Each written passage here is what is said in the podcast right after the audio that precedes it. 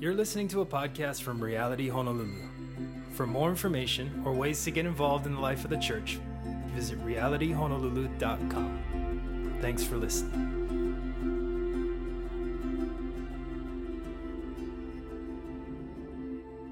All right, how's everybody doing? All right, it's good to see all of you. Uh, we're going to get started in just a minute. Um, welcome to uh, week four already of Ruth. Feels like it just started, and I'm kind of like, what are we going to do after week five? So we're going to figure something out. Um, if you guys haven't been here before, or if you've been here maybe just once or twice, um, at any point during the evening, feel free to get some refreshments, or if you need to find the restroom, um, it's downstairs and the hallway that goes that way, and you'll find it.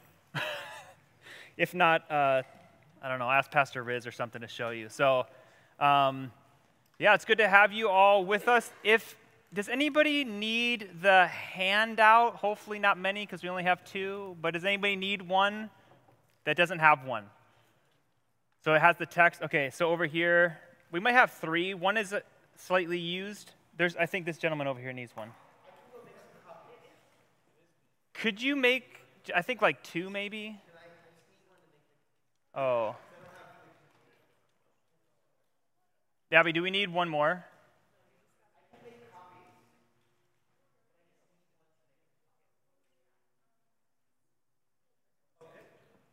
All right. I mean, I don't know. Okay.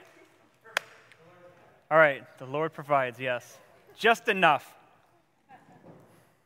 I heard this really terrible joke one time, and somebody was like, my fa- it's not really a joke, but someone was like, my favorite name for a God is Jehovah Nick of Time because he always comes through in the nick of time. I don't know why I thought about that. It's awful, I know. All right. I'm awful at telling jokes, so that's, that's, that's all I got. All right, well, um, thanks you guys for coming to our Reality Honolulu, Reality Honolulu Equip class uh, on the book of Ruth. This is week four of uh, five weeks, and so this week we are going to be getting into um, chapter three.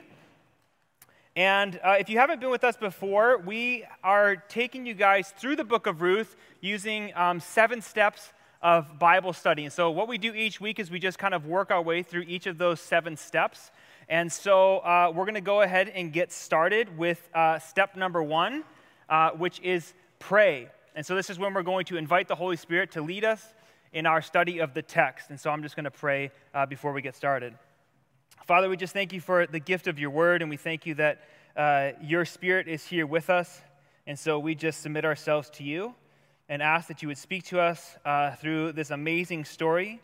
Um, Lord, and lead us as we, as we read the text, as we observe the text, God, and as we uh, learn how to apply it to our lives, God. We just ask that um, yeah, you would just lead us and that we would be uh, able to um, practice the things that you're, you're asking us to practice um, as we leave here. Uh, in Jesus' name, amen. All right, so that is step number one. Step number two is read. And we are going to, normally, we would say read through the book all the way from beginning to end. We did that week number one. And so for this week, uh, we're just going to read through uh, chapter three. So if you, I think it's page six in your handout. Um, and we're using the ESV, um, not because it's better than any other translation, it's just the one I use most frequently, so that's what I printed.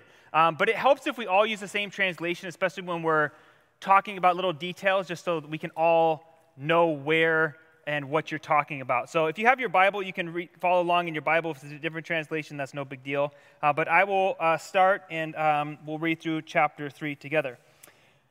Then Naomi her mother in law said to her, My daughter, should I not seek rest for you, that it may be well with you? Is not Boaz our relative, with whose young women you were? See, he is winnowing barley tonight at the threshing floor. Wash therefore, and anoint yourself, and put on your cloak, and go down to the threshing floor.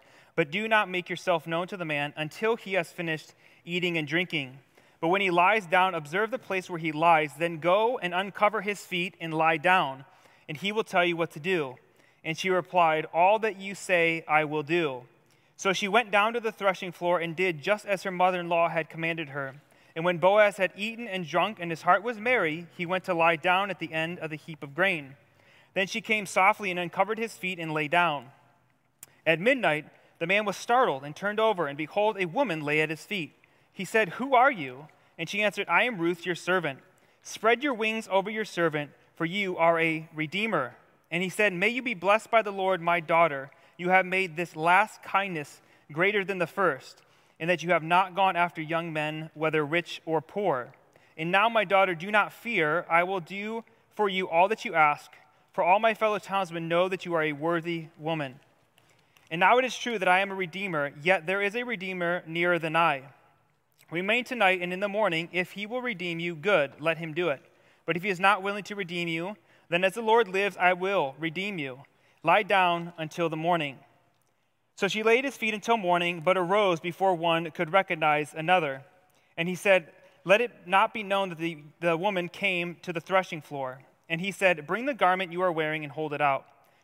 And so she held it, and he measured out six measures of barley and put it in on her. Then she went into the city, and when she came to her mother in law, she said, How did you fare, my daughter? Then she told her all the man had done for her, saying, These six measures of barley he gave to me. For he said to me, You must not go back empty handed to your mother in law. She replied, Wait, my daughter, until you learn how the matter turns out for the man will not rest, but will settle the matter today. That's Ruth chapter 2. What do you guys think? I like that reaction. Wow. Rated R. Yeah, what in the world is happening? Yeah, it's a pretty, it sounds pretty scandalous, right? It's a very interesting uh, portion of your Bible, right? Sometimes we're not really quite sure what to do with stuff like this, but uh, we're going to unpack this tonight, and I think that uh, you'll see kind of what's actually happening here, and it's kind of a fun uh, passage to unpack. But yeah, that's kind of my reaction is wow. Um, so that is read. Again, we encourage you guys if you're about to study a book, read it all the way through from beginning to end. Um, and if you're just going to read through uh, or study a passage, find the context, whether it's a paragraph, read through all of it before you go back verse by verse. That helps you uh, understand and uh, be able to appreciate the context, um, and context is really important for um, our interpretation. Okay, so let's move on to step number three, which is uh, genre. And so this is when we learn about the ancient literary styles used by the biblical authors. And um, I talked a little bit more in detail in week number one, but if you have your um, what do we call it? Handout? Yeah, your Ruth, let's just call it handout. Uh, if you turn to page eight, I want to ask you guys just a few questions, um, and the information is in there. But can anybody tell me who's, who's been here, was here in week number one, what is the, the main genre in the book of Ruth?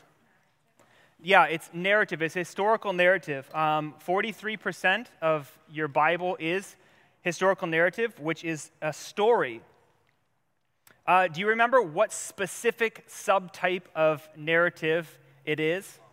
Yeah, it's a comedy, which begins in tragedy but will kind of reverse itself in the end and end up in uh, joy or celebration. And if you've read through the book of Ruth, you can kind of see how that arc happens. Um, at the end of chapter 4, what other genre do we find? Do you remember? Yeah, it's a list of names or uh, genealogy.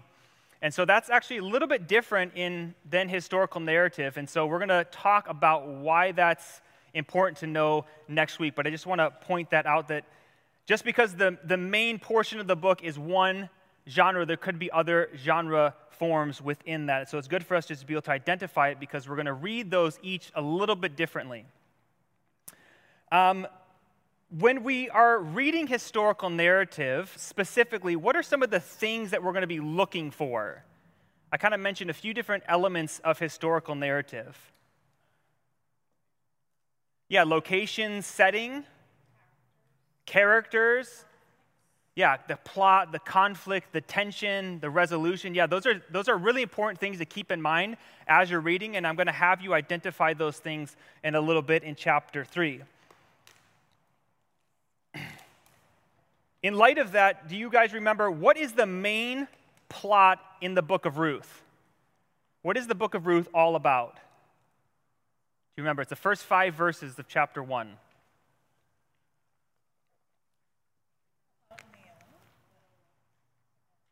Yeah, redemption of Naomi, right? So the story starts off with this tragedy centered around Naomi where she loses everything. And we don't have time to review all of the, the patriarchal culture stuff, but it's in there. We talked about it a little bit um, two weeks ago.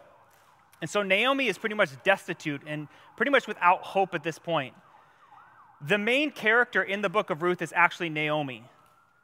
So, although you're not going to necessarily see her all that much, she is the main character and she is the point of which the story is, is kind of working towards its resolution.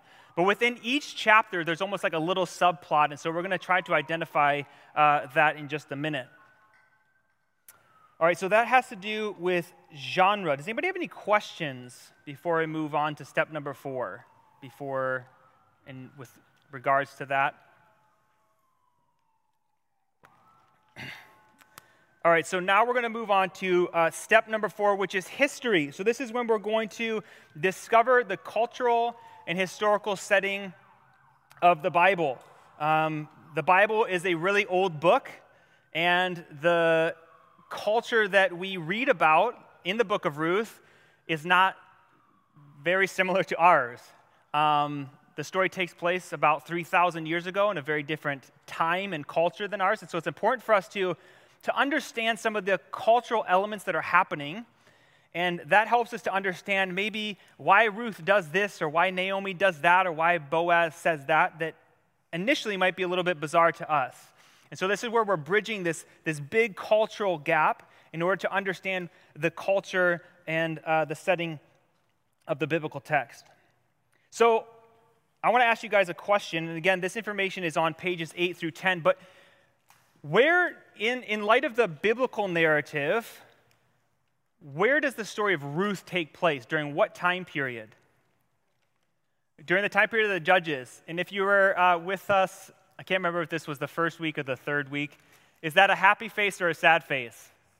Yeah, major sad face. The time period of the judges is a real downer.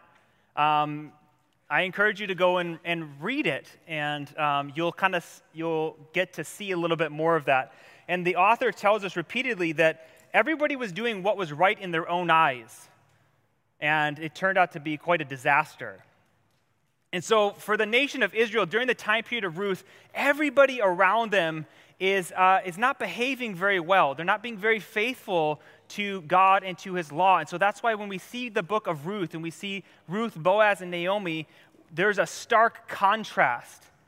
And so it's important for us to understand when that's happening because it brings these characters to life and makes us appreciate them even more, right? They're awesome characters, but in light of what's happening around them, uh, it's even more so. In, in this book, it tells us that Ruth is of what uh, nation? What people group is Ruth? She's a Moabite. And is Moabite a happy face or a sad face for an Israelite?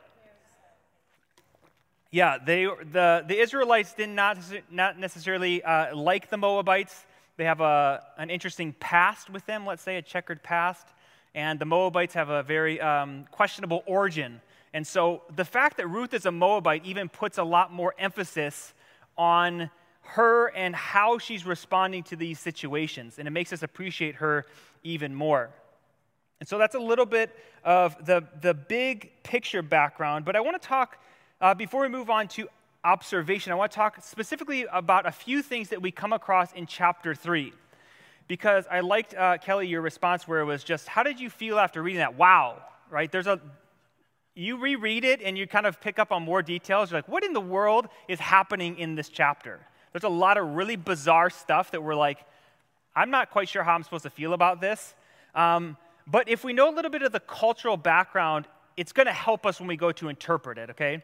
Um, it's not necessarily going to solve all of our problems, but it will definitely help. And so there's four things that I want to talk about um, briefly that will hopefully, when we actually go back into the text, make it a little bit easier to understand. And so, for the first thing I want to talk about is uh, one of the main places that the story is taking place is this place called the threshing floor. Um, and so we've talked about how this culture was, uh, is the right word, an agrarian society where uh, they were farmers, right? They grew crops and they uh, raised animals, and it was a subsistence living culture um, where they just try to live day by day feeding uh, their families. But the threshing floor, um, was a level outdoor area used for threshing sheaves of grain. And so these threshing floors might have been um, in an open area on top of a hill or a large rocky surface. And these were public spaces. So we, we're going to come across Boaz at a threshing floor, but that's not his own personal threshing floor. This is something that would be the, shared by the townspeople, and each person would have their own little section. So this is a very public, open space, the threshing floor. The second thing I want to talk about is levirate marriage. Kind of a scary, intimidating sounding thing. Um, this is actually kind of in line with what Abby talked about last week with this idea of a kinsman redeemer, this idea of redemption. Do you guys remember Abby talking about this idea of redemption? And so we're going to come across what's called levirate marriage that is part of this redemption process in the ancient world. And this is what it was it was the provision that a brother in law might marry his brother's widow, so kind of keep track of the relationship, in order to produce an heir that would preserve the family's line and secure their inheritance. And this is coming from Deuteronomy chapter 25, 5 through 6. And this is what it says If brothers dwell together, and one of them dies and has no son, so that's a very uh, bad situation to be in. The wife of the dead man, so this is Naomi, right? She has no husband and no sons, shall not be married outside the family to a stranger. Her husband's brother shall go into her and take her as his wife and perform the duty of a husband's brother to her. And the first son whom she bears shall succeed to the name of his dead brother, that is his, that his name may not be blotted out of Israel. So, what's happening here is that this is a provision in the law to make sure that people's family line doesn't die out or their inheritance doesn't uh, leave the family. So, this may sound a little bit bizarre to us, but this has nothing to do with um, the act of sex necessarily. This is just something that God required his people to do to make sure that people weren't left in a destitute situation, right? So, then this son would take the place of that father. So, this is what's happening in chapter 3, and we're going to see this in chapter 4 with Boaz. And that's why, that's why Naomi is going to say that he is our nearest redeemer, or there's a nearer redeemer. So, this idea of redeemer, this is what it's talking about. It's, it's talking about this law in Deuteronomy. Um, another thing I need to talk about that is slightly uncomfortable, but uh, we come across a euphemism in the text. Uh, so we see a lot about Boaz's feet.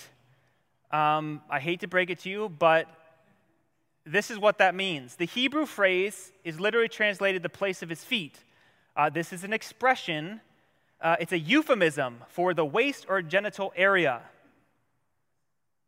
So, you guys know what a euphemism means? It's kind of saying something in a mild or indirect way. So in the Bible, we often come across this phrase like, they slept with their fathers, which means what? They didn't go to sleep, they died. But talking about death and people dying is a little crass, maybe. So to make it a little bit more easier on the ears, you say he went to sleep with his fathers. Um, so just keep this in mind, and we're gonna we're gonna talk about this, okay? But keep this in mind in the text because it makes it even more uncomfortable. I think, at least. We're all adults in here. Um, and then the, the last thing I want to talk about is another figurative figure of speech that um, Ruth is going to mention in verse 9. And it's this idea of spreading your wings. In verse 9, she says, Spread your wings over your servant. And we saw this same expression, kind of, this spreading your wings in chapter 2. And we're going to talk about that in a little bit. But this is what the, the the imagery was in the ancient world. Spreading a garment or wings, those are the same, same thing, was a gesture symbolizing engagement for marriage. And I want to show you a verse in Ezekiel chapter 16, verse 8. This is, this is Ezekiel speaking metaphorically of God and Israel. And this is what God says of Israel When I passed by you again and saw you, behold, you were at the age of love, and I spread the corner of my garment over you and covered your nakedness. I made my vow to you and entered into a covenant with you, declares the Lord God, and you became mine. So, what we're, this imagery that we're seeing, this language that Ruth is saying, is connected to the language of a marriage proposal. So, those are the four things uh, in the text that um, we kind of come across, and hopefully, this information will help bring the text a little bit to life.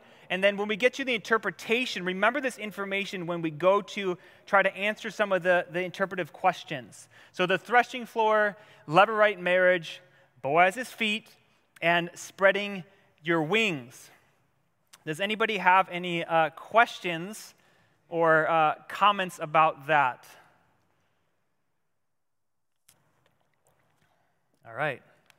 So it's not a code,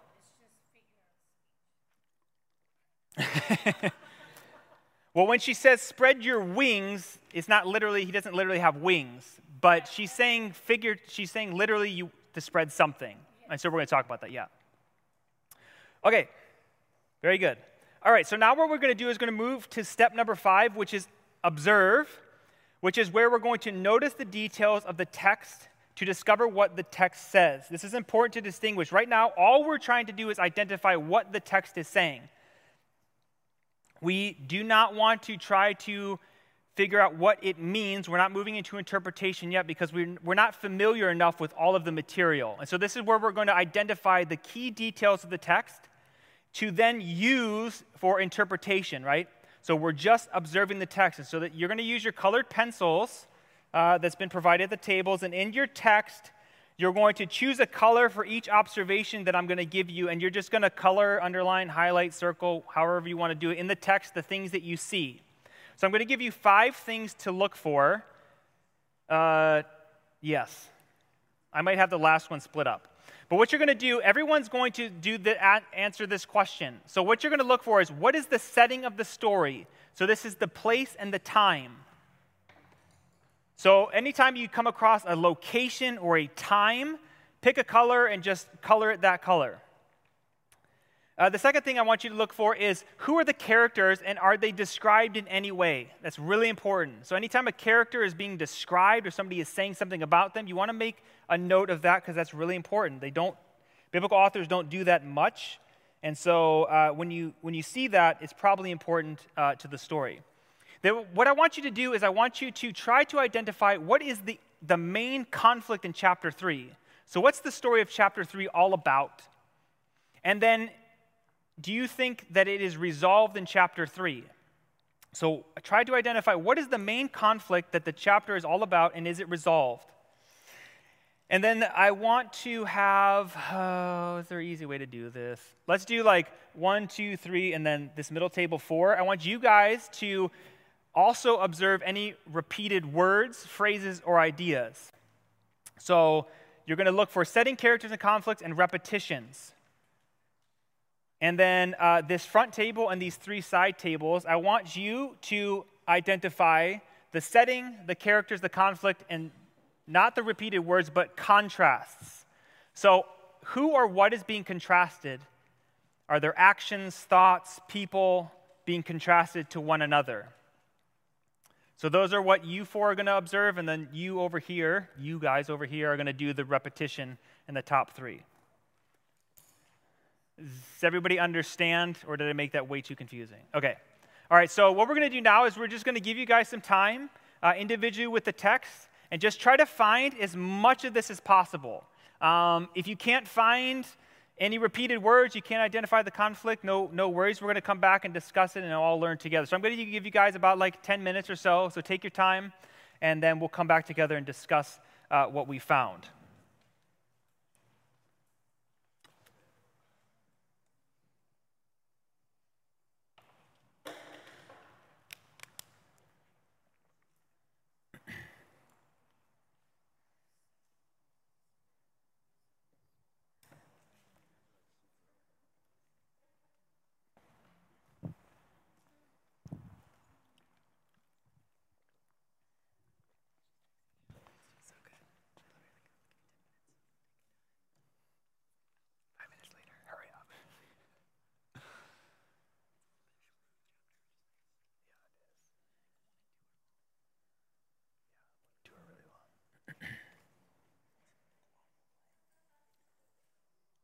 Think he has it record, uh, muted. I hope. Make it awkward. I know Kelly's just like, we're all adults.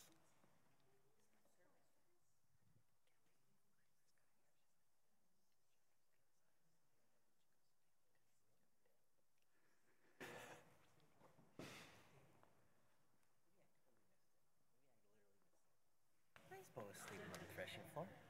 Why is he even there? We'll, we, uh, Look at that. we'll talk about it, yeah. Because he's, it's like his whole kingdom. This is his land. He can have plenty of servants. Watch the threshing floor, right? Come Well, that's the assumption that he has a lot of people. I mean, he definitely has people. He can have somebody sleep in the barn. Yeah. Or the Well, Is it a barn?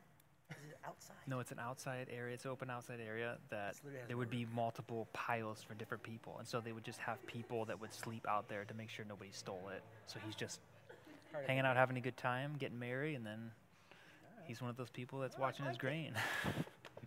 you know, his heart is his heart is merry, so maybe he just didn't want to go home. Maybe just figured that was a good spot. Yeah,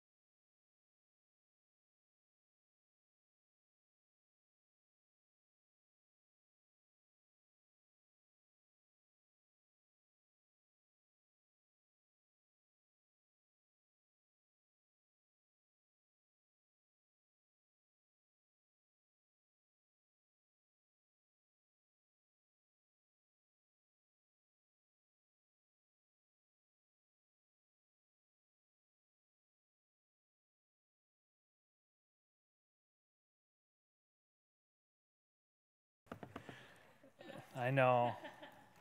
It's scary, no. Yeah, I know. It's like, no, please. Uh, funny story for those of you who are watching online.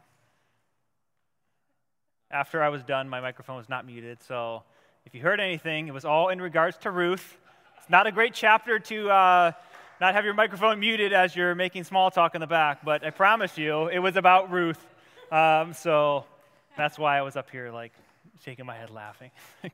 of all nights. it's in the text, I promise. Okay, uh, so uh, let's uh, kind of work our way through some of these observations. Um, and so, what I'm going to do is I'm just going to kind of open it up to uh, you guys to kind of share. If you guys can do me a huge favor before we do this, can you raise your hand just so then I can like make sure I let multiple people respond if they want. And then as you're pointing out an observation, just tell us what verse it's in. So then that way everybody can really easily follow along, especially those people who are online um, or watching it later. It just really helps us all be able to track. Um, cool? Okay, so let's start off with the first observation. Everybody was going to look for the setting, including the place and the time. So, uh, somebody uh, want to tell me where the story is taking place? Where does the, the main part of the story take place? What is it all centered around? The threshing floor. Yeah, so we see in verse 3 um, and then again in verse 14 and verse 6. Yeah, so four different times it's mentioned the threshing floor. So that's where the story is taking place. Now, when does the story take place? Yeah, so specifically what time at night? In verse 8, at midnight after he has eaten and drunk and his heart is merry. So, um, interesting. And all of those details in the story are important, right? Because you, when you're reading this, it's supposed to really make you feel feelings. Like you're supposed to be like, what in the world is happening? Like this is kind of interesting. Like at midnight you're doing this. Like you couldn't have done this in the day, you know? Okay, great. Uh, what about characters? Who are the main characters, and do we see them described in any way?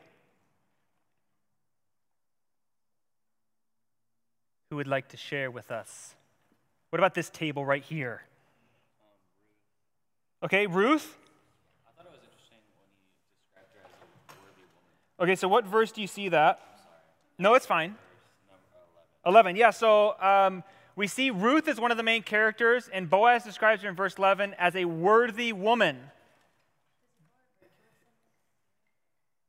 Not in this chapter, but do you guys remember? Have you heard that phrase before? Obviously, not woman, but that worthy. And who was it talking about? Do you remember?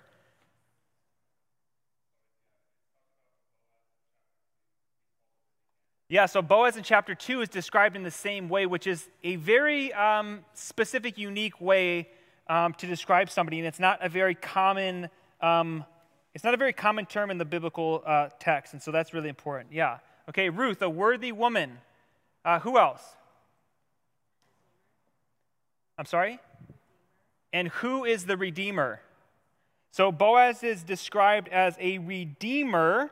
So you can see this um, in verse um, in 9. Yes, repeated quite frequently. Yeah. Do you see, is there anybody else in the text that is referred to as a redeemer? Not specifically.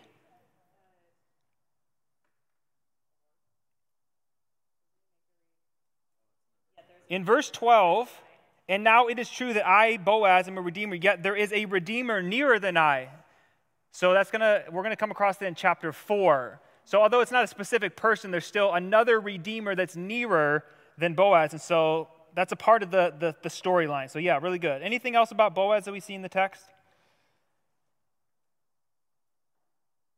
Uh, who else is in the text? Naomi, and how is Naomi described? Yeah, as, as Ruth's mother in law. And then um, she describes Ruth as my daughter, right? In verse 1. Um, are there any other people mentioned in the text? Yeah, in verse 10, young men, Boaz says, May you be blessed by the Lord, my daughter. You have made this last kindness greater than the first, in that you have not gone after young men, whether rich or poor. Yeah, really good. So, although there are, you know, we find Ruth, Boaz, Naomi, those are like main central characters, it's still important to identify any other people that we come across in the text. Okay, really good. All right, what about the conflict? Again, this one's kind of a little bit hard. You're kind of like, I'm not right, quite sure, but what about the conflict? Did you guys, were you able to identify what that is?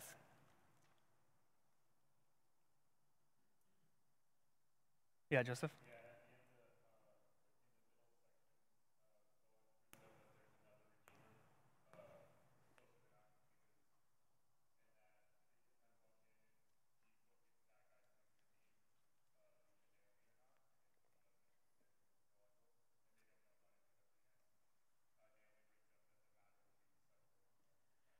Yeah, so the, the, the conflict has to do with Naomi and Ruth needing to find someone to redeem them. And then we see the development of the conflict where Boaz, Naomi's like, hey, Boaz is one of our redeemers. Unfortunately, he's not the nearest. And the chapter ends, we don't have any resolution, right? There's no resolution at the end of chapter three, so we're going to have to wait till next week to finally see how it uh, comes to its resolution. Yeah, really good.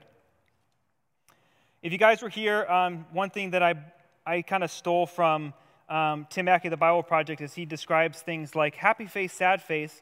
Um, as far as the first five verses, when uh, Naomi instructs Ruth, like how, if you were to describe that in a, an emoji, what would your emoji be? questionable yeah so i put a little like a, a, frowny face slash like slant face like ah I, that's interesting. Yeah, like questionable. Yeah, so then what happens kind of later on in the story in verse, kind of in that middle section? How do you feel about that middle section? Not much better, but then kind of towards the end, it kind of, you're kind of like, yeah, a little bit hopeful. It's kind of, and then how does it end? Joseph kind of pointed it out. The last paragraph, how do you feel? Yeah, so do you feel like there's tension there, right? And so that's part of part of historical narrative is feeling that tension. And so it ends with that tension. And you're supposed to be like, right? Like, what does happen, right? We're going to find out in the morning. It's like Christmas morning. You got to wait till the next morning, and we're, you have to wait till next week. So don't look ahead if you haven't. I was kidding. It only morning or nine months? It's only morning. yeah. Kelly's getting interpretive there.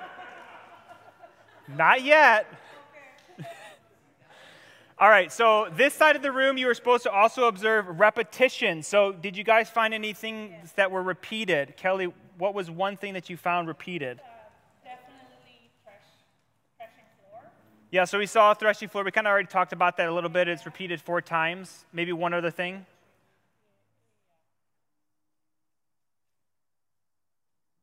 Redeemer. Okay, Redeemer. Did you notice how many times that was repeated? Yes.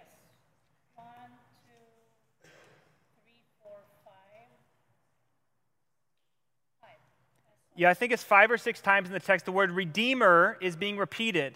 And so, again, in historical narrative, repetition is going to be a really uh, important indicator as to what the main idea of what's happening. So, if you see a word like that being repeated six times in this short chapter, you're going to want to identify that because it's going to be important. Um, anybody else find anything that was repeated over on this side of the room?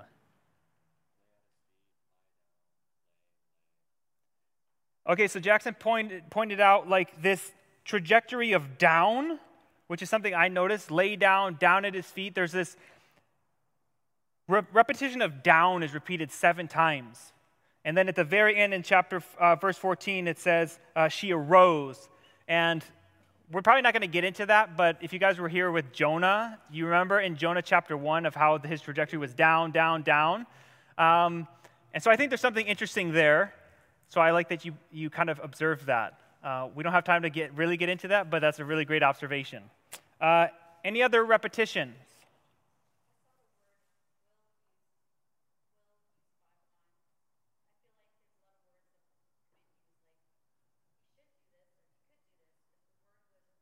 Oh, okay.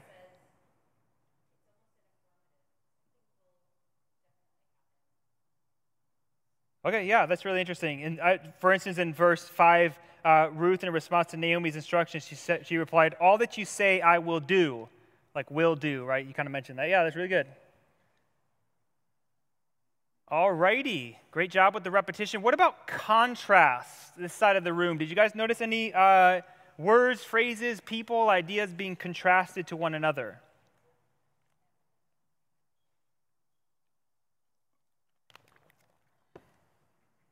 Anything? Uh, where, where are you talk, what are you talking about? Uh, uh, uh, I think he's drunk this time, so he asks, Who are you? and that's being contrasted with what? With, um,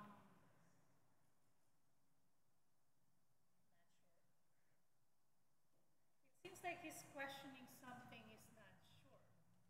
Well, he's not quite sure who she is because it's really dark outside and he doesn't know why she's there. Correct. It's a good observation, but it's not necessarily, I wouldn't observe it as a contrast, uh, but it's a great question that you can observe. But we'll, we'll probably get back to that. Um, okay, yeah, so the story takes place at, during the night and then it's contrasted to then the last paragraph is now taking place in the morning. Yeah. So when we're observing the text, we're just looking at all of the information and we don't know whether or not something is going to be really important, but the more you understand what's happening in the story, the more it's going to inform you in the interpretation part. But yeah, that's a, definitely a contrast. Anything else?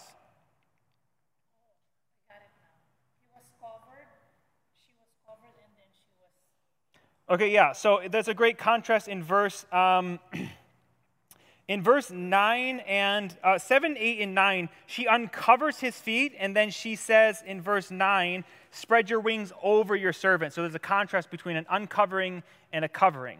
Yeah, really good. Any other uh, contrast? What about the contrast? We mentioned it a little bit with the young men. Who's being contrasted with the young men? Yeah, Boaz, which means Boaz is what? An older man. Um, older could be, most likely, he's probably in his 40s, um, which in that time, people didn't live that long, right? Um, unless you're like Abraham or something. But generally speaking, uh, people didn't live to be that long. So he's, he's not like an old, old person, but he's older, right? So that's, it. that's actually a really interesting part of the story. Yeah. Oh, no, I'm done. That's it. I don't know if this is contrast or whatnot, but um, in the first verse, Naomi's saying, "My daughter, should I not seek rest for you that it may be well with you?" Um, and then the chapter ends with, "Wait, my daughter, until you learn how the matter turns out for the man, he will not rest." Um, so just like the term rest, and then even just Hmm. the discuss, you know, the utilizing nighttime and then morning. Obviously, none of this has to do with rest and sleeping. Yeah, so I actually like that observation you made. In the beginning, Naomi's talking about this idea of rest. Um, and then at the end, she kind of mentions that this man will not rest. And so there's kind of almost like a, it's like a sandwich between the beginning part talking about rest and it ends with rest, which that's an important observation to make. That's a, that's a really interesting part of the story. Um, I'm not quite sure what that means, but it's definitely a, a really great detail, and it's an intentional detail too. Yeah.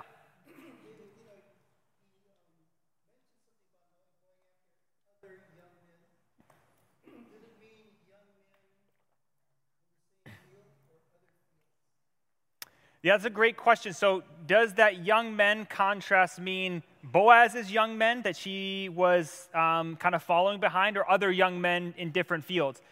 Um, the text, at least in chapter 3, doesn't tell us, so I'm not sure one way or the other. Um, it could potentially be his own workers in his field, or it could be other men in the town, right, in Bethlehem. Yeah.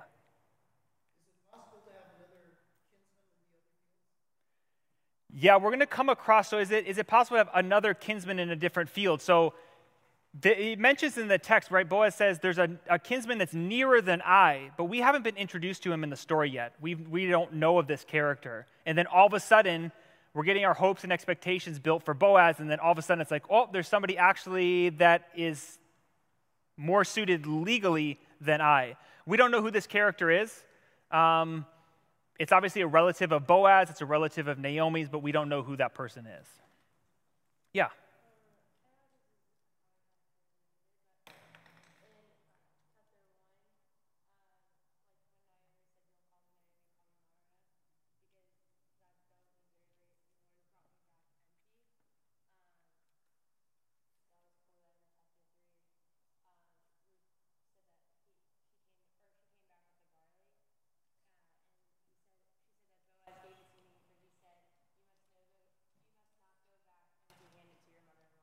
Yeah.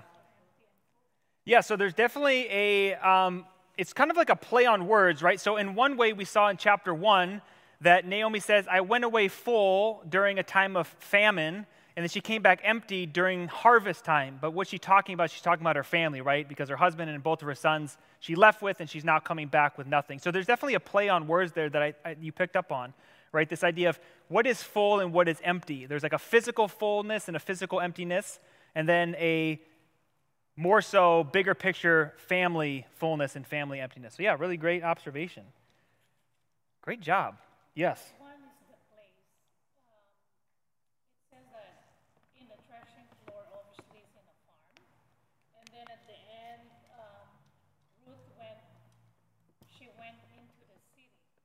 So from farm to the city. the one Yeah, so the threshing floor would be a public space, probably out in the middle of the fields, that all the farmers would use. So she's definitely outside of Bethlehem, which Bethlehem is a tiny, tiny little town. But yeah, it says city, but it's a tiny little town, yeah. Yeah, really good. All right. That's it for the observation part. And so we're going to move into the interpretation. Uh, great job. And also, to you guys, just to encourage you that technically everything in the text is an observation. So everything that you see, you can take note of. Um, the only reason why we choose these is because these are going to be the, the ones that you find the most that are probably going to be the most important when reading historical narrative for our time's sake, right? Because we don't want to be here all night long. Um, but you guys did a great job. Um, so, what we're going to do is we're going to move into step number six, which is interpretation. So, this is when we're going to use all of the information that we just discussed in the text to explain what the text means. So, this is when we're getting into interpretation. Now, it's really important that we understand in this step, we are asking the question what did it mean, not for me, not to me, but to the author, the author's original readers, or the characters, the people in the story? We only ask the question, what does this mean to me in application, which is step number seven. So that's a really important thing when we study the Bible is to not immediately jump to our personal application because otherwise we're going to come up with some kind of uh, interesting uh, interpretations. And so, this step number six is author, the original readers of the book of Ruth, and the characters in the story. And we're going to talk specifically and primarily tonight about the characters in the story, just because there's a lot happening in here. Uh, so, my first question for you guys is uh, this. Why does Naomi give these instructions in verses 1 through 5 to Ruth now? So, why at this point in the story? We're in chapter 3. It's been, remember if you were here last week, it's been six weeks around since they've been back. So, why after six weeks is she now having Ruth do this? Whatever this is, why is she instructing Ruth now? Does that question make sense? So, what we're going to do is, I'm just going to have you guys talk with the person next to you, and you're just going to kind of share some thoughts and ideas based off of the information in the text, and then I'll give you a minute and we'll come back together and discuss it as a class. Does that make sense? All right, so take a few minutes, uh, share your thoughts, and then I'll call you back.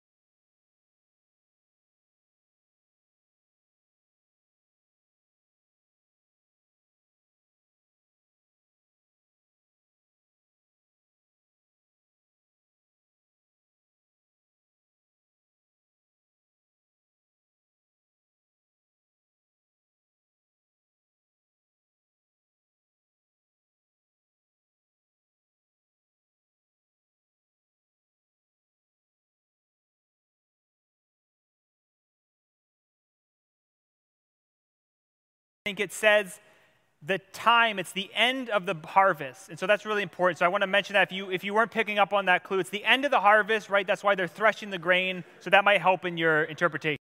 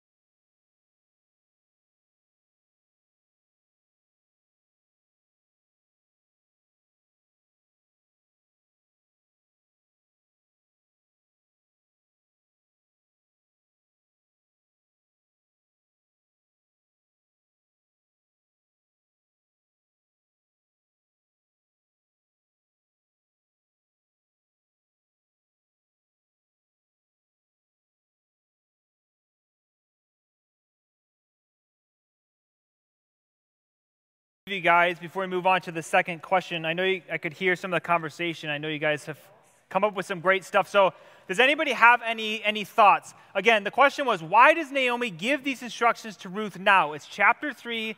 It's been six weeks since they've been back. It's the end of the harvest season. So, why now? What did you guys think?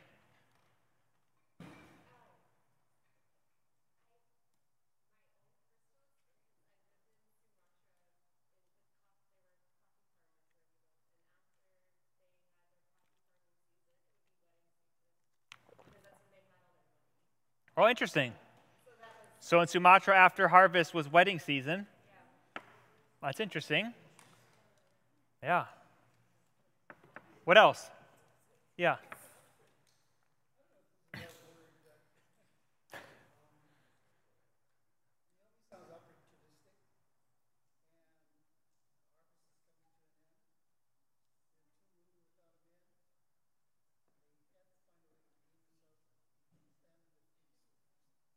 Yeah.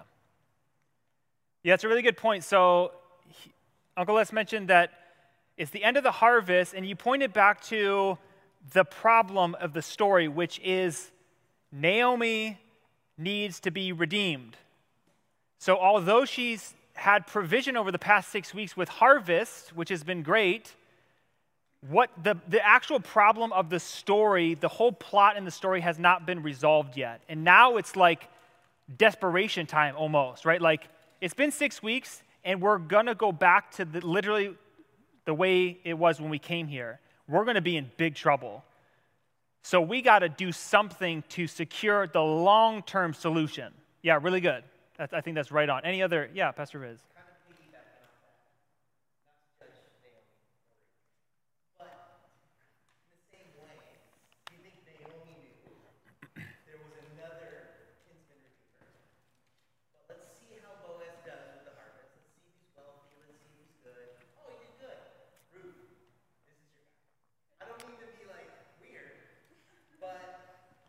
So I think that I think that what I would say off of that is that I think what we can learn from the story is that in chapter 2 we see that Boaz is called a worthy man. And so I think they I think Naomi knows that of course she says he's a redeemer. My assumption would be that she would know that there might be other people that are her relatives. That's my assumption. It doesn't say necessarily. I think the reason maybe she's wanting Ruth to go for Boaz is because he's a worthy man. His, he's a man of integrity that has been demonstrated over the past six weeks, I think. Yeah. Yeah, really good. Any other uh, final thoughts with this question? Anything to add or anything to object to? Uh, yeah, maybe just on the lines because he, it is the day of the he's in the best mood. He's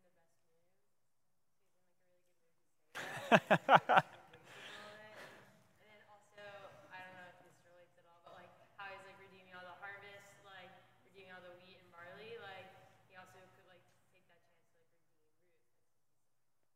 All right, so you pointed out that it's a really great time to be alive, right? So it's harvest time.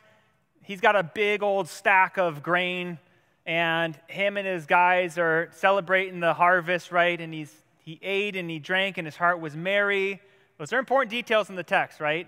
And so you're like, maybe he was just in a good mood, and Naomi knew that, so maybe this was a great time. Yeah, maybe.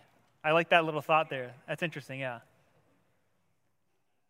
Yeah, really good. So, just to, to conclude, all of those ideas I really liked.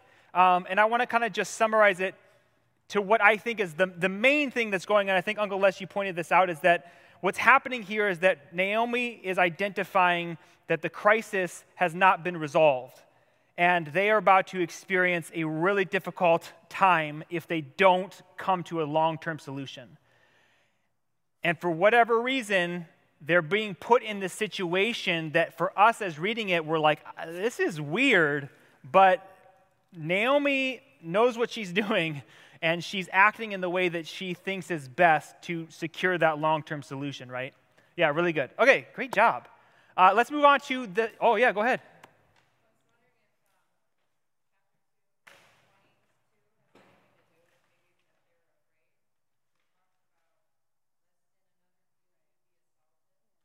Yeah. Yeah, so we talked about that a little bit last week is that Boaz is being contrasted as this, as this man of integrity, this man of, uh, he's described as a worthy man, a man of nobility, and following faithfully the law, right?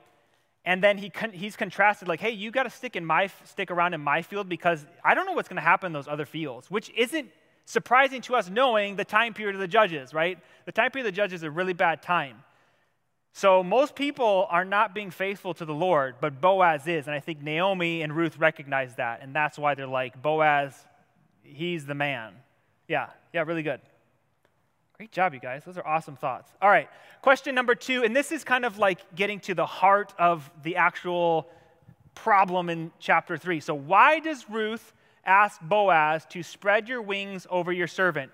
What is she asking him to do? So, you're going to have to use all of the details of the text to try to think through this. Remember the historical background, but think about the situation right now Naomi gives her all these instructions. You got to dress up really nice, and then you got to wait till Boaz is in a good mood and he's asleep, and then you got to do, you got to like uncover him, and then you got to, you know, make your move. And she's like, okay, I'll do all that. What is she actually asking? What is happening in the text? So I want you to talk about that for a minute because there's a few different there's a few different ideas that maybe you might be thinking of, but I think there's probably one that's probably the more accurate one. So what's happening in the text. So, talk about it. What is Ruth asking when she says, Cover me uh, with your, spread your wings over your servant?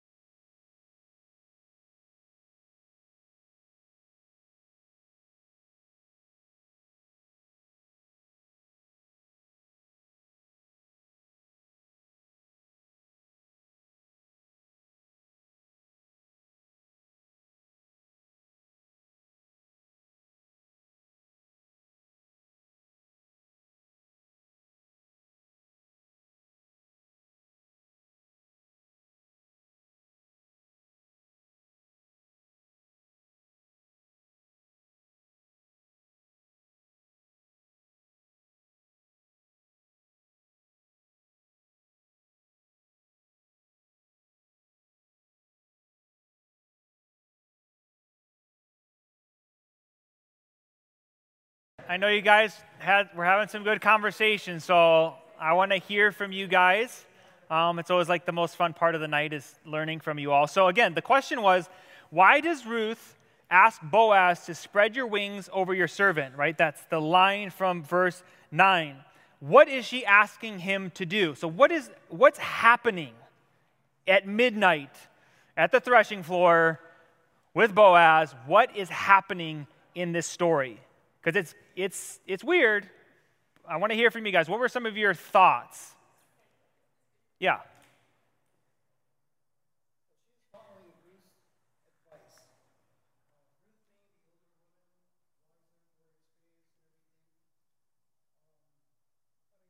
Naomi, yeah.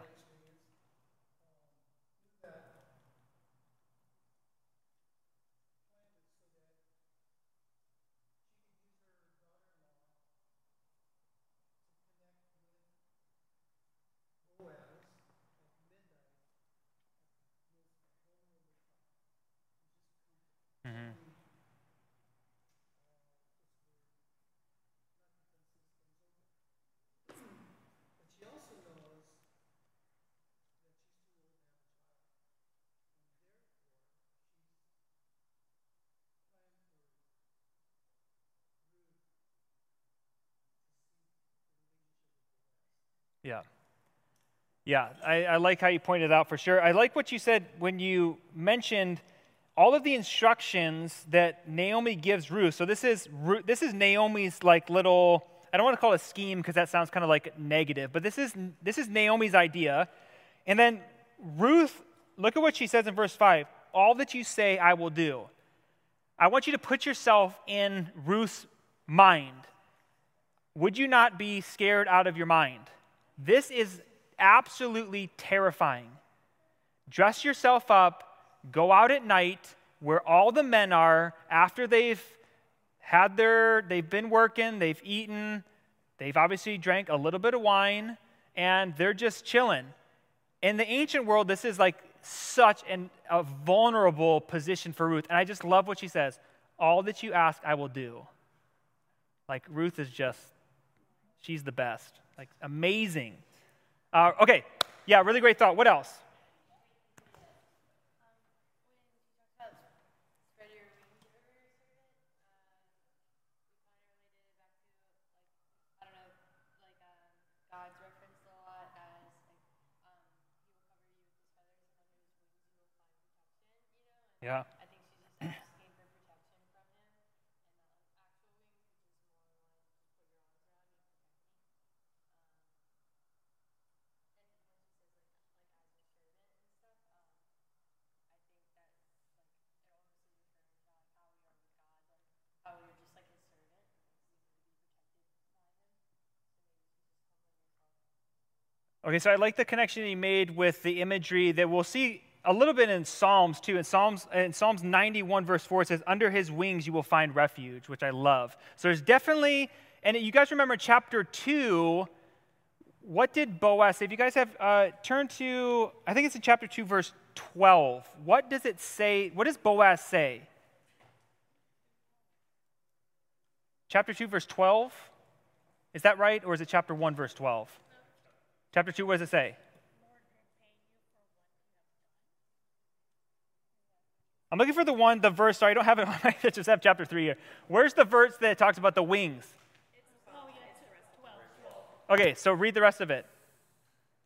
The Lord repay you for what you have done, and a full reward be given you by the Lord, the God of Israel, under whose wings you have come to take refuge. Okay. Yeah, so there's a connection being made between it. We talked about this with the actions of Boaz being as if he's acting in the place of God on behalf of Naomi, right? You've come to, to seek refuge from Yahweh, and then here Boaz is going to, he's going to act on behalf of Yahweh. He's going to be the one that's wings covered, right? Okay, but the question that I want to go back to is what is happening? What is she, what is she asking? What is she doing here? Because you have kind of two choices. I just want to pose the two choices. You either have one where you read the instructions uh, from Naomi and you're like, Naomi wants her to go sleep with Boaz. So you have that. Or what's the second option based off of the background information?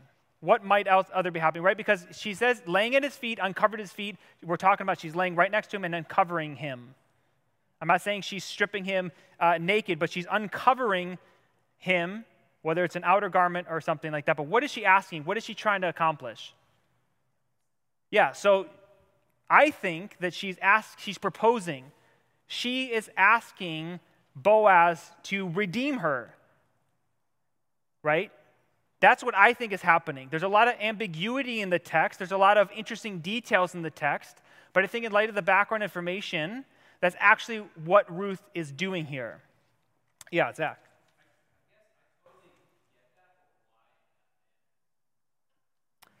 Right. Yeah. So, so I want to put uh, a, a question that we should be thinking about is if Boaz is a redeemer and he knows the plight of Naomi and Ruth for the past six weeks, why has he not taken the initiative? Why, does, why do Naomi and Ruth have to be in such a desperate situation to go to this great of length to accomplish what is legally, according to Deuteronomy chapter 25, theirs to do? This could go very badly for Ruth, yeah. Boaz could, Boaz could very easily take advantage of her or somebody else that's in a pile of grain. She is a Moabite. Yeah. This, the, a, woman, a woman in this time period proposing is not normal. so, the situation that you should be thinking of is this is such a desperate situation that Naomi's kind of like, you got to do whatever you have to do to secure our redemption. I don't think Naomi is like, I want you to go sleep with him and trick him. I don't think that's what's happening. I think that in light of the details, she, uncovering him and then asking to be covered, that it's like, I want you to redeem me. And this is a weird way to ask, but it's not our culture. It's 3,000 years ago. Um, me getting down on my knee to ask my wife to marry me, for them, that would probably be weird. So it's just that, it's that that's what I think is happening in the text. Yeah. Uh,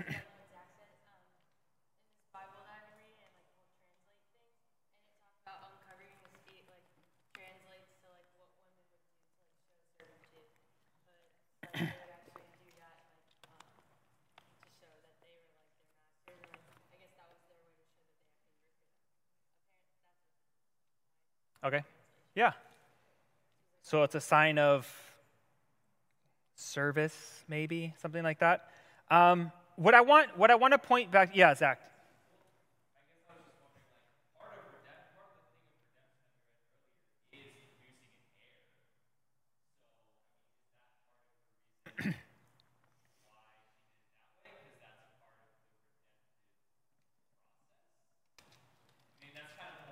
The point of being redeemed is a son, not a marriage. The marriage is the vehicle for the son, which is the point. So that's why I said when I made the announcement about Ruth is that it's not a love story. Sorry, it's not. It's not about the actual marriage, it's about the, the byproduct of the marriage, which is the son. The son is the person that redeems the family. So if she was going to sleep with him and hopefully ended up getting pregnant, then that would be mission accomplished in one sense. But I want, what is, I want to point to the text of what does Boaz, how does Boaz respond to Ruth? After being startled and being like, what in the world? Because we're talking about pitch black. He's, he's drunk a little wine. It doesn't say he's drunk or anything like that, but his heart is merry. What is, how does he respond to her? What does he say about Ruth? Sorry, Joseph, do you want to say something?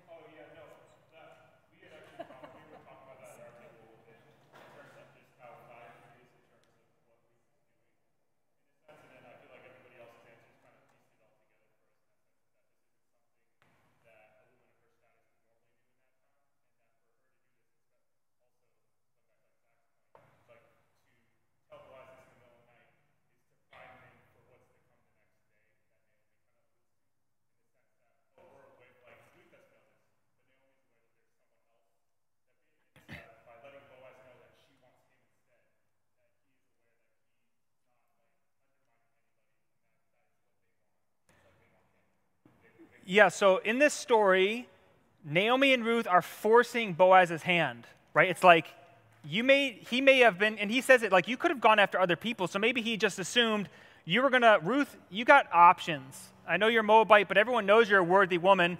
You have options with these young men. So maybe he was just sitting back being like, why would she go with a guy like me? Although we know Boaz obviously is a worthy man. So that's why they pick him. So maybe that's why he didn't take the initiative. But here, Naomi and Ruth are taking the initiative to force his hand. And then that's the tension that we'll see later on. It's like, oh, maybe it's not Boaz, maybe it's this other guy that remains unnamed. Um, what I want to point out, too, really quickly, uh, before we move on to our last question, this one's so good, though, is he, what, how does he describe her in verse 11?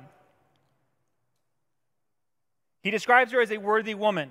Do you think Boaz, if Ruth was trying to seduce him and sleep with him, do you think that would be his response? Right? We talked about that idea of like a, being a worthy person. That's a very, that word is used very infrequently.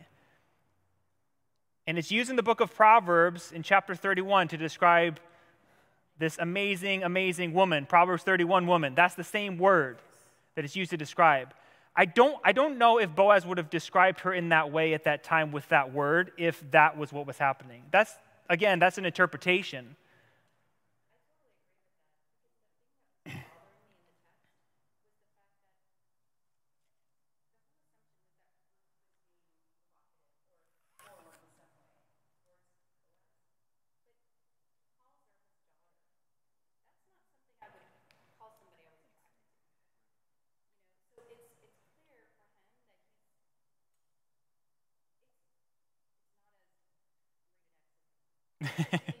yeah. Yeah. Yeah, so that's why it's important to like be able to see the whole story and know, gather all of this information because on first read you're like, Naomi, what are you doing? And then you kind of read it and you're like, what are you doing? And then you kind of keep reading and you're like, oh, is that what you're doing? Or is that what you're doing? And then you come to a conclusion. And there are some people that say, no, like we, we think that Naomi was literally asking her to go sleep with him. That's not necessarily my interpretation. I, I, I prefer the interpretation uh, that we've discussed about the marriage proposal. But I want to go back to, again, this is something that was legally the right of Naomi and Ruth. And it's the unfortunate situation in that time period that they were in such desperate situation that there was nobody that would stand up for them. So they had to act. And they had to put themselves in this vulnerable situation because nobody was stepping up to the plate. And then when Boaz gets the little nod, he then steps up to the plate. So I, I don't think the text is telling us Boaz was in the, in the wrong here at all. Um, but Naomi and Ruth were doing literally the only thing they could do in that time. They had no ability to go to the town and to, you know, do whatever. Like this was the only thing they could do. And it's unfortunate that it ended up in this situation, right? Did you want to add something, Abby? Yeah.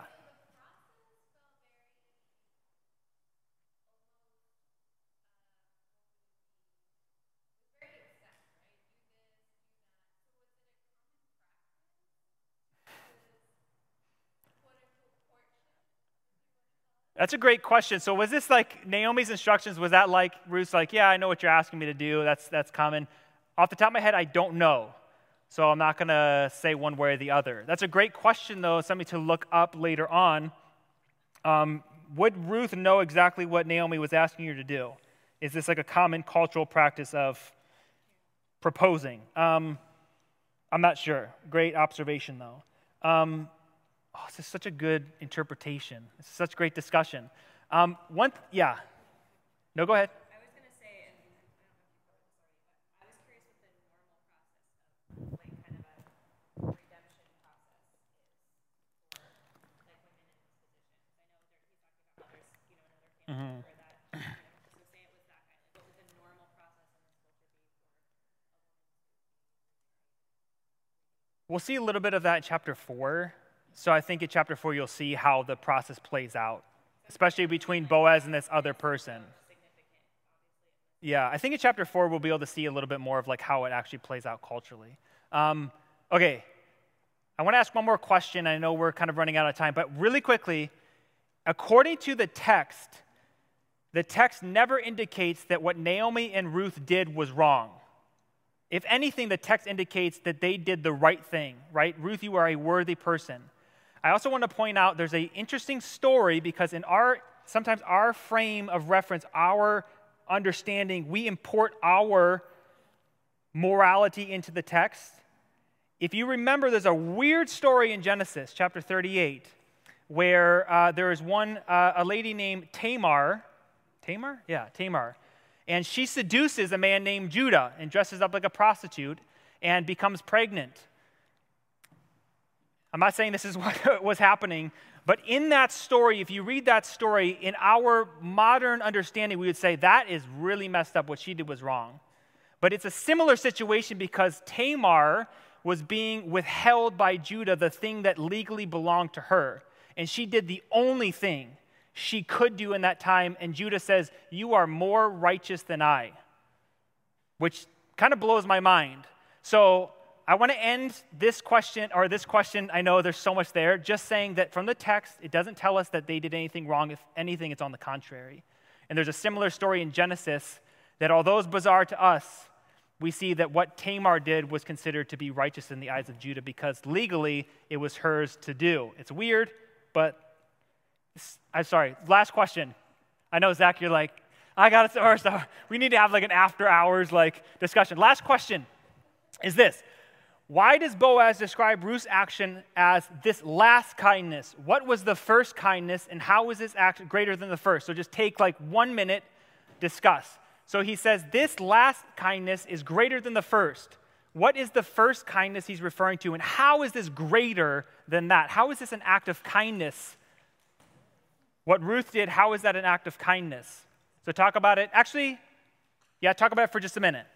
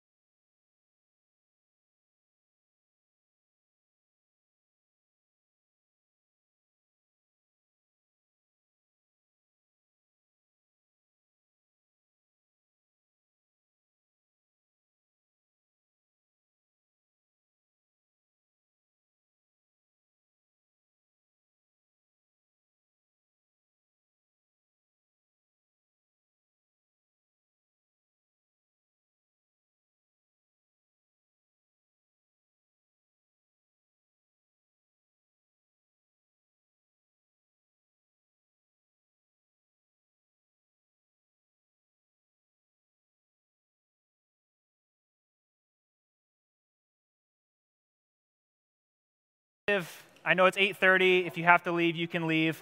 Um, but I want to talk about this last question. Then we have a few application things to talk about. Okay, so can somebody from your tables like, what was the first kindness? What do you think he was referring to? What is the first act of kindness that Boaz is referring to? Yeah.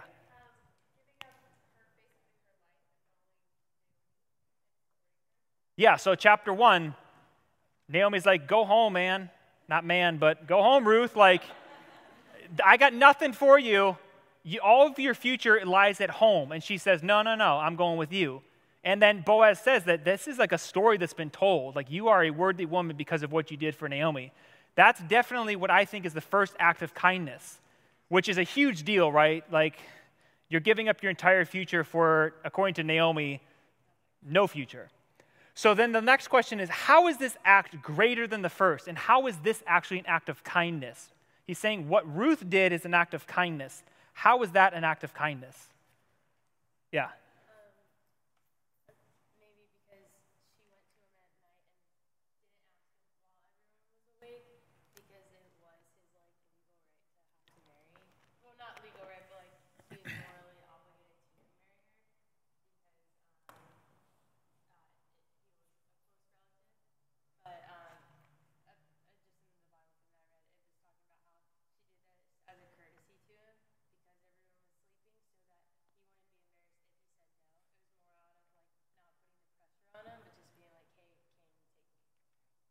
Okay, I like that thought.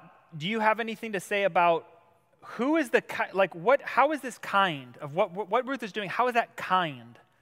And who is the kindness towards? Naomi. Why is it towards Naomi? Okay, so who is the marriage about? It's about Naomi.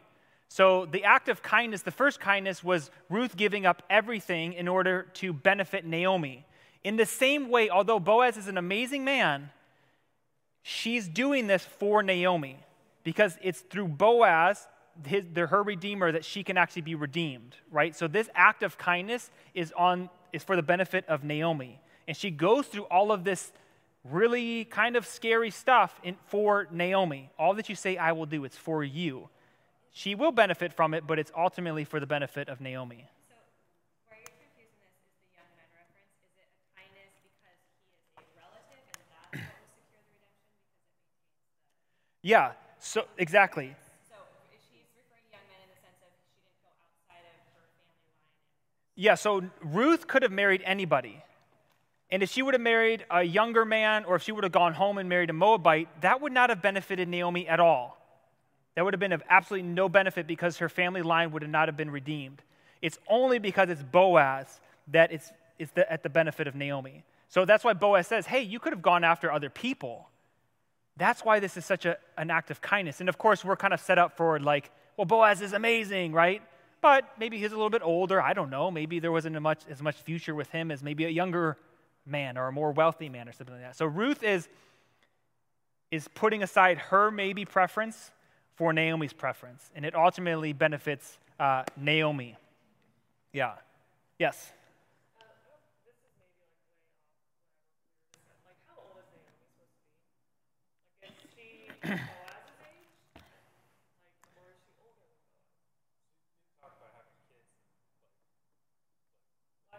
Yeah, so she so she they left, they lived in Moab for 10 years.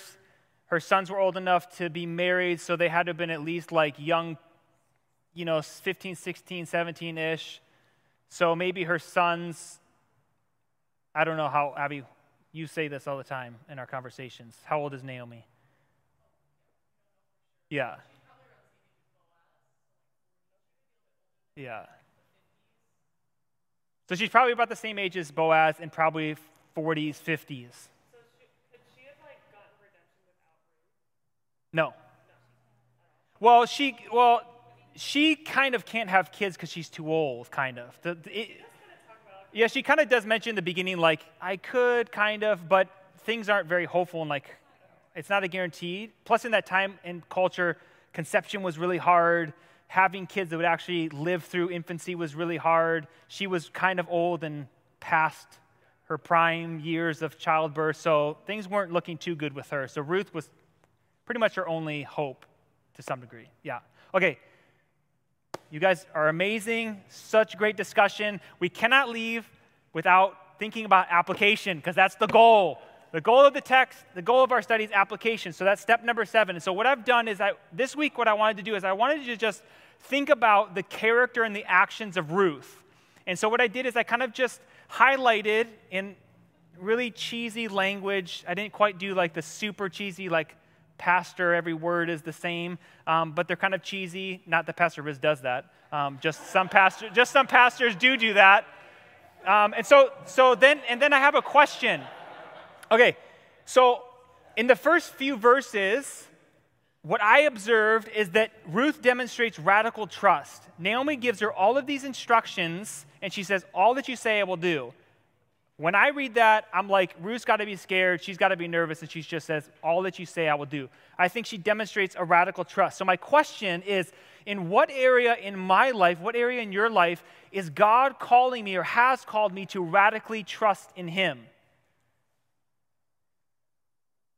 Think about a situation where you're like, the situation doesn't really make a whole lot of sense. I'm not really sure what's going to happen. Is there a situation that God is asking you to radically trust in Him? The second thing I, I kind of notice in this is that Ruth demonstrates amazing boldness, right? She's the one who goes and proposes in the middle of the night. That's pretty bold in that time and culture. She demonstrates amazing boldness. And so the question that I came up with is Is God calling me to be more bold on behalf of others, right? Because her boldness is on behalf of Naomi. So is there area, is there a person in your life that you're like, I need to step up to the plate on behalf of this person or these, these group, this group of people? Is God calling me to be more bold on behalf of other people? And then the last thing that I noticed was Ruth demonstrates unprecedented faithfulness. You see how cheesy it is? Radical, amazing, unprecedented. But I think that's what Ruth demonstrates. I think those are good. What are those called? Adjectives? Is that what it's called? Sorry, I don't know. Uh, so she demonstrates unprecedented, unprecedented faithfulness, right? She's a worthy woman. She's been faithful since day one to Naomi, even at her own expense, even at the cost of her own uh, future. So, how can I be more faithful to God and the people in my life? Right? Ruth is demonstrating faithfulness. How can I be more faithful? What area of my life is God calling me to be more faithful to Himself or people that He has brought into my life? And so, those are just a few questions to kind of maybe think about and to ask the Holy Spirit hey, based off of our study of Ruth chapter 3, we see all of this amazing stuff that Ruth is demonstrating. And we don't want to just be like, wow, good for Ruth. We want to know how God is actually asking us to respond. And again, just in closing, the book of Ruth is such an amazing story because it's set in contrast to the dark, terrible period of the judges where everybody around them, the people of God, the nation of Israel, are doing what is right in their own eyes. Bad, bad things. And we have th- a story of three really faithful people who are just simply obeying the law. That's all they're doing. They're not asking God to give them a sign out of the sky. They're not in, like they're not waiting for you know the Holy Spirit to prompt them. They're just doing what they know they should do. They're being faithful what God has given them and they're not worried about what's happening around them. They're not worried about, "Hey, I'll I'll be faithful once everybody else figures it out." And I think this is great for us because I think if you just observe the world around us, you can get a little bit depressed, you can get a little bit sad and think, well, there is no hope. But that's, that's not what God is asking his people to do. He's asking us to be faithful with what he's put in front of us. And the great thing about this story is that God's going to use this family to bring about Jesus, right? So, this, this story of three faithful people is our story that eventually will be something that God will use to redeem all of humanity. And so, hopefully, that's encouraging for us. It's really encouraging for me. Just be like, God, how can I be faithful with what you put in front of me? And that's all I need to worry about right now. My job isn't to save the world, that's your job. I'm just called to be faithful with what you put in front of me. So I'm going to close this in prayer. Uh, God, we thank you for the gift of your word. We thank you for the book of Ruth that you have um, preserved for us today, God. And I thank you that although the story took place thousands of years ago, it can be so relevant for us today. Thank you for, for Ruth and Naomi and Boaz's example that we can see God and stand in awe, but know that we, we are also called to, to be your hands and your feet in the world around us, God, to, to step up for those that are vulnerable in, in the world around us, God. And I just pray that your spirit would speak to us as we leave this room, as we, as we meditate on this chapter this week, God, and that you would show us uh, the appropriate way that we should uh, respond individually and corporately as your body. And we just praise you and thank you uh, uh for this time in Jesus' name. Amen. All right, thank you guys so much for sticking around. come back next week because it's the end of the story, it's what it's all about. Also, come on Sunday.